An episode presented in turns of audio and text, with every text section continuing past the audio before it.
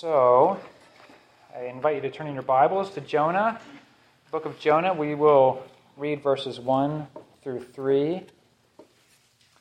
Show of hands, has anyone has anyone heard a sermon series on the book of Jonah before? Raise your hand. Yes? TJ? Anyone else? Dan? A couple? Yeah, I'm really excited to study this book with you all. Uh, Justin and I will uh, will take turns, more or less, preaching through this book. So, the book of Jonah, I'll read verses 1 through 3. Now, the word of the Lord came to Jonah, the son of Amittai, saying, Arise, go to Nineveh, that great city, and call out against it, for their evil has come up before me. But Jonah rose to flee to Tarshish from the presence of the Lord. He went down to Joppa and found a ship going to Tarshish. So he paid the fare and went down into it to go with them to Tarshish, away from the presence of the Lord. This is the word of the Lord. Thanks be to God.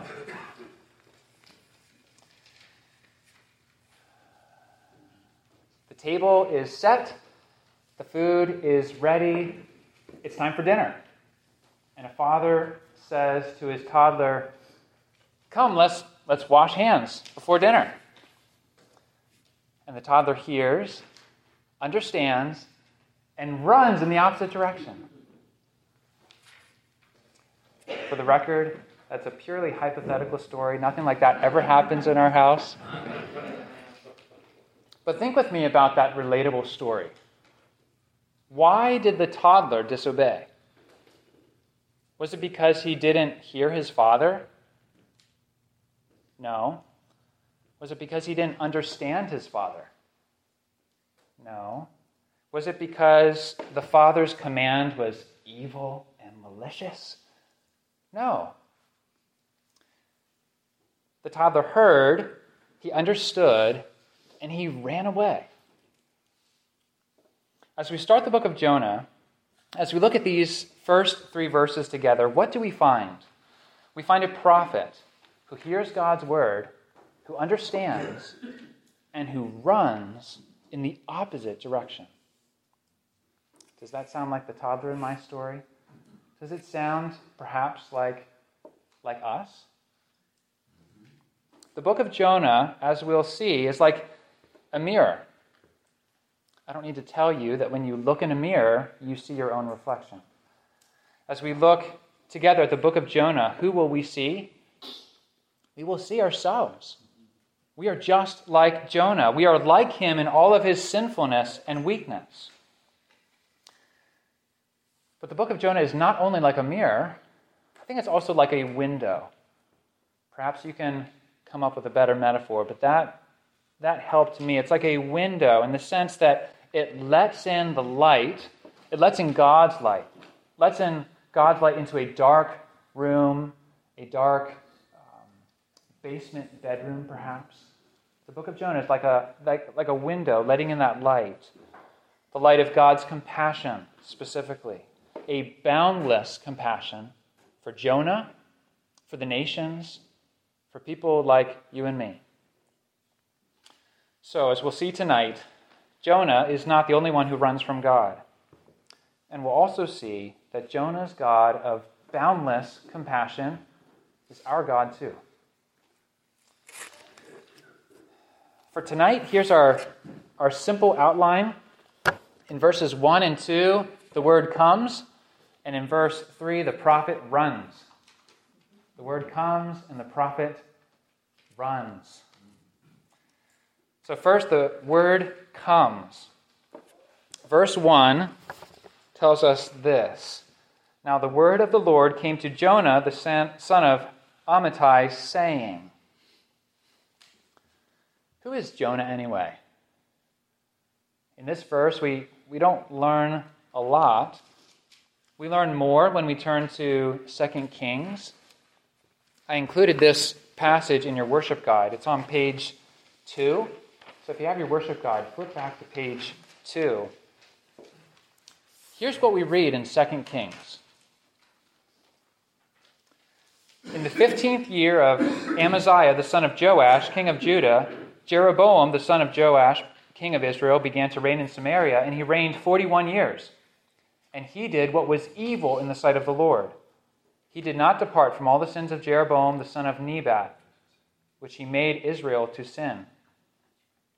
He restored the border of Israel from Lebo Hamath as far as the sea of the Arabah, according to the word of the Lord, the God of Israel, which he spoke by his servant Jonah, the son of Amittai, the prophet, who was from Gath Hepher.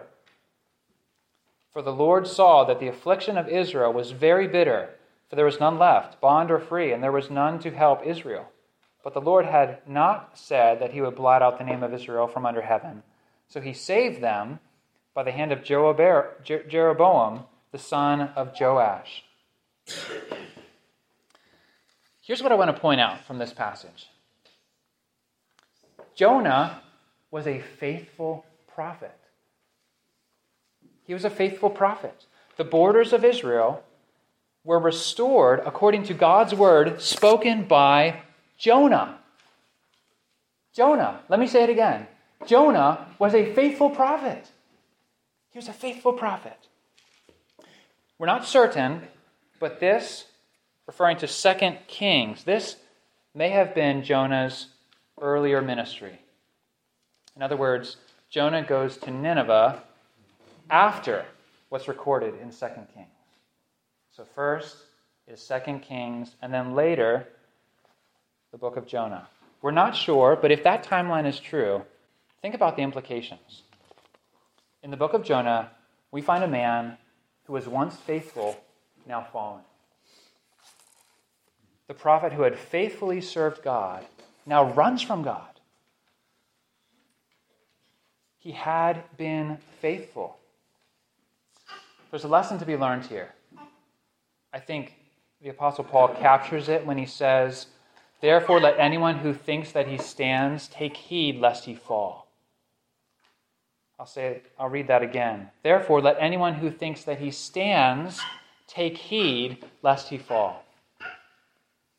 In his early, earlier ministry, would Jonah ever have dreamed that he would one day literally run from God? That he, the very, the very prophet, the very mouthpiece of God, would, would forsake his God? Would he have ever dreamed of doing that? But how many of us have sinned in ways that we could never have imagined? How many of us have done things, said things, desired things that we would never have imagined years before?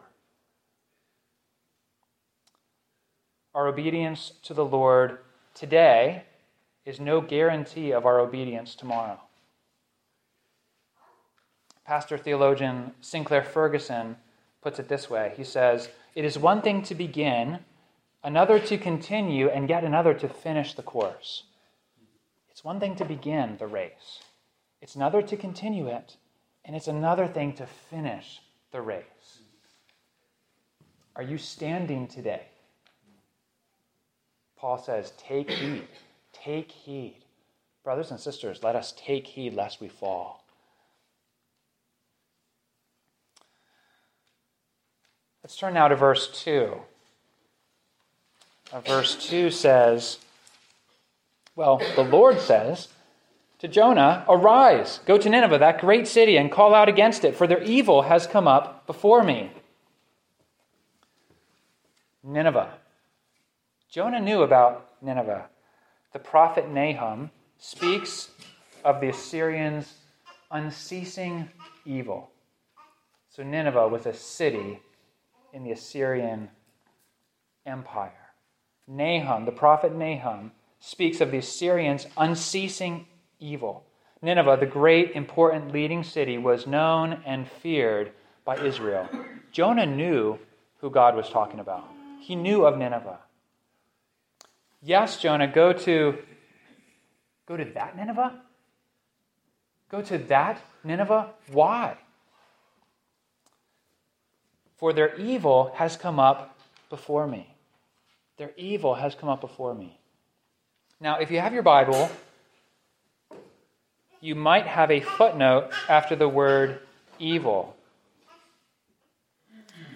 That's because the word has two senses. If you have that footnote, you'll, you'll see what I mean. First, that word can mean evil, like wrongdoing or lawlessness, but it can also mean disaster or trouble or calamity. So, one word can refer to evil or disaster. And in this context, it's probably not either or, but, but both and. So, as one commentator puts it, Nineveh was an evil city which had suffered misfortune. Nineveh was an evil city that had suffered disaster. Bad things were happening to this evil city. We know from other sources that there were misfortunes at this time of history. Those misfortunes included famines, rebellions, even a solar eclipse. So the people of Assyria were facing calamities, and they were evil. The Lord says, Their evil has come up before me. Go, arise, go to Nineveh. So, what do we learn in this verse? We learn first that the nations are accountable to God. God does not overlook the unceasing evil of the world around us. He, he notices. He knows what's going on in Nineveh. No person, no dictator, no nation will ultimately get away with their evil. God knows. He sees. God says to Jonah, Look, I'm paying attention. Go to Nineveh. As the book of Ecclesiastes says, God will bring every deed into judgment. God will bring every deed into judgment. So the nations are accountable to God. But we also learn something else. And I think this might be the more surprising truth, the more sanctifying or refining truth for us. The nations are accountable to God, but God is compassionate toward the nations. Instead of incinerating Nineveh on the spot, which he could have done, remember Sodom and Gomorrah? God gives the city, this great city, a chance to repent. He gives them a chance, an opportunity to repent. His posture toward Nineveh, toward the nations, is one of it's one of compassion. Our God is compassionate toward the most sinful sinners. So, here's what we've seen so far. In verses 1 and 2, the word comes, and it's a good word. It's a gracious word from God. He's giving Nineveh a chance to repent. Next, in verse C, in verse 3, we see the prophet who runs. Listen again to verse 3. But Jonah rose to flee from, to Tarshish from the presence of the Lord. He went down to Joppa and found a ship going to Tarshish. So he paid the fare and went down into it to go with them to Tarshish, away from the presence of the Lord.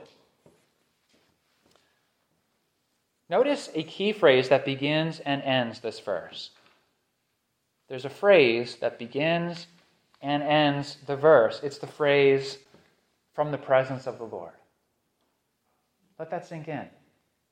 Jonah is turning his back on God from the presence of the Lord. Notice another word, and this one is repeated three times. It's the word Tarshish. You may remember that in Isaiah 6, the word holy is repeated three times by the, I think it's the, the, the angels, the cherubim, and the, and the seraphim. Holy, holy, holy. It stresses God's holiness. In case you missed it the first or second time, our God is holy, really holy. Well, this verse tells us three times where Jonah is headed. It's how the verse stresses the magnitude of Jonah's disobedience. In case you missed it the first time or the second time, do you know where he's going? Nineveh's that way, Tarshish is that way. He's going the very opposite direction. It's stressing, look, this is how bad, this is how bad it is. He is running from God. So, for a few moments, I want to reflect on this verse together. We can learn a lot just in verse 3. I want to point out five things that we can learn, and later we'll have a, have a, Q&A, a Q&A time. Uh, I'd love to hear what else, what else comes to your mind as you look at this verse. But here are five things that we can learn about sin. In this verse, first, we see the moral nature of sin. Jonah's problem is not physical, he doesn't need hearing aids. His, problem is not intellectual. He knows what God is telling him to do. No, his problem is an inner problem, a moral problem. It's a problem of his heart. He knows what God wants, but he doesn't want it. Does that ring true with your experience? The problem is so often that we know exactly what God commands. We know exactly what His Word says. We know what pleases Him, and we choose to not do it. Like the toddler in my earlier story, we hear, we understand, and we run. No, my name will be hallowed. No, my kingdom will come. My will will be done. So in Jonah's running, we're seeing the moral nature of sin. It's a problem in our hearts. Second, we see the direction of sin. Did you notice the direction of Jonah's flight? It's not only west, but direction in another sense.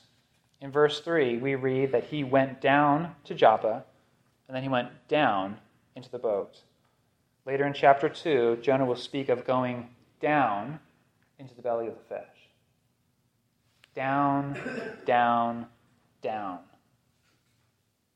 The word is repeated for a reason. He's, he's literally going down, but it's also a picture of what's happening spiritually.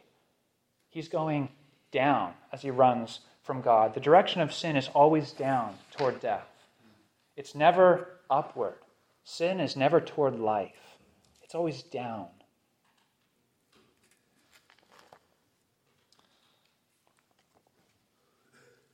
the direction of sin. Third, we see the cost of sin. The, the, the verse, the text, literally says that Jonah paid her price. So he paid the fare. Literally, that's her price. He paid her price. Could it be, we're not sure, could it be that Jonah had to buy the entire boat to go to Tarshish? He may have. He may have bought the entire ship. We're not sure of that, but he may have. He paid her price. Even if he didn't buy it, still, it would have cost him an arm and a leg to get to the other side of the Mediterranean. So whether he bought the ship or simply had to pay the fare, it was a lot of money. And here we see a sobering, unsettling picture of our sin we will spend our money, God's money, to run from Him. Think about that. We will spend our money. Sometimes it's something it's on something that's outright sinful. We'll spend our money on it. We may spend our money on something that's good, that's become our God. Either way, we are just like Jonah, paying a price, paying money to run. So, are there ways in which we are paying a price for sin? Are there ways in which we are literally paying to sin?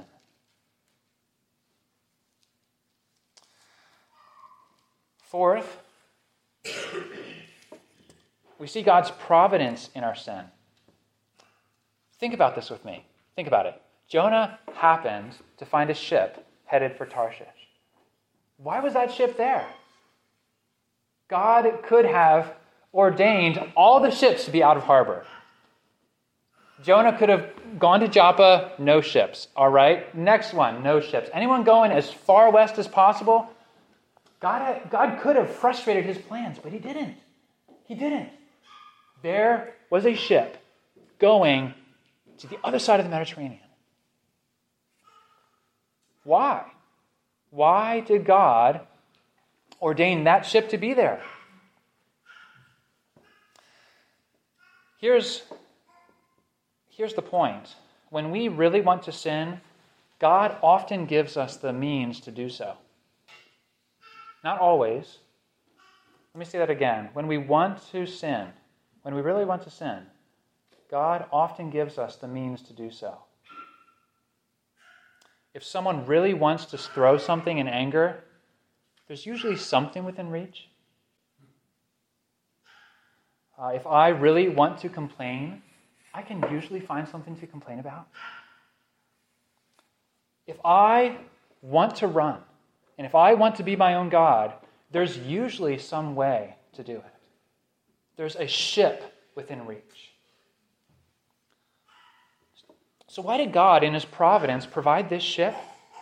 Why does God, in His providence, permit the means for us to run from Him? Why does He do that? It's certainly not to give Jonah or any one of, it, any one of us an excuse to sin. It's not an excuse. No, God uses that ship, whatever it is, to test us and to show us what's really in our hearts. It's not an excuse, it's a test. Will you run from me?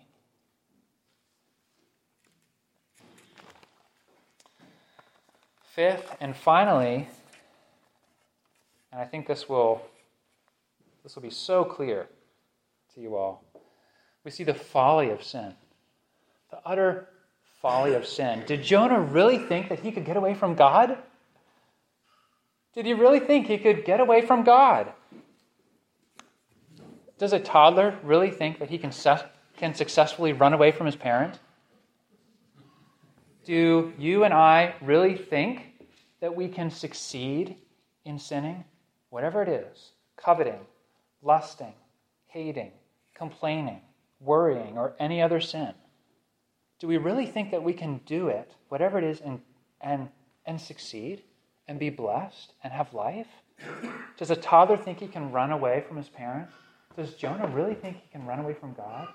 Do we think we can do it and get away with it? But we can't. We can't, as we'll see in this story. We can't get away from God, but we try anyway. In Jonah, we see the utter folly, the foolishness of our sin. So we see a lot in this verse.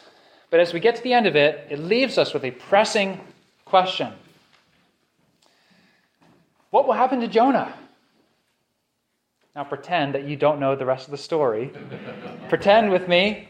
What will happen to Jonah? But let me say it this way What will happen to Jonah? What will happen to him? There should be a hint of terror in that question. What will happen to him? He is running from God. He's running from God. He turned his back on the Lord. Think of the judgment that his sin deserves. Think of it. He is running from God. What will happen to him? What will God do? But let's take the question a step further. if I'm right about the book of Jonah, if it's like a mirror showing us ourselves, if each one of us, like Jonah, has run from God, then, the question is not only what will happen to Jonah, but what will happen to me? What will happen to people like us? What will happen to people like Jonah? What will happen to us?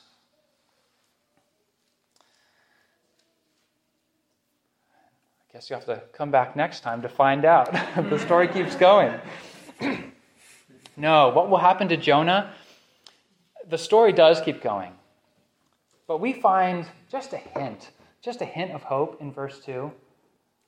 Just a hint. This will be developed throughout the book, but it's here. God is giving Nineveh a chance to repent. Nineveh. If God is compassionate toward the great city of unceasing evil, then perhaps, do you think maybe, just maybe, God will be compassionate toward Jonah? if God is looking on the, the Ninevites and giving them a chance to repent, is there a chance that he'll, he'll give his prophet a chance to repent? Will the Lord be compassionate to you and me? Will the father be compassionate toward his toddler who's running away? So it's questions like these that really take us to the heart of the gospel. Yes, the God of boundless compassion was compassionate to me. He sent his son, the prophet, unlike Jonah, to live a life of obedience. Unlike Jonah, who ran from God, Jesus never once turned his back on God. But Jesus, what did he do? He went down, down, down, ultimately to death on a cross, away from the presence of his Father. And now, everyone who repents and believes in him, the crucified and now risen Savior, they will be saved. Yes, our God's compassion is boundless. Yes, it is. What will happen to Jonah? We'll see in the rest of the story. But what will happen to us? What happened to me? God saved me. And He's sanctifying me, and He will finish that work when Jesus returns. So, as we come to the end, is the moral of the story, what do you think? Is the moral of the story, don't be like Jonah? Hmm. In one sense, yes. In one sense, yes. We should learn from his bad example. There's a lot to be learned here. But the problem with don't be like Jonah is that we are already like him. We're already like him. Don't be like Jonah is not the answer. Ultimately, like a mirror, these verses reveal how we all, like Jonah, run from God. And yet, as the book of Jonah unfolds, we'll see astonishingly good news that our compassionate God will not run from his people. Amen.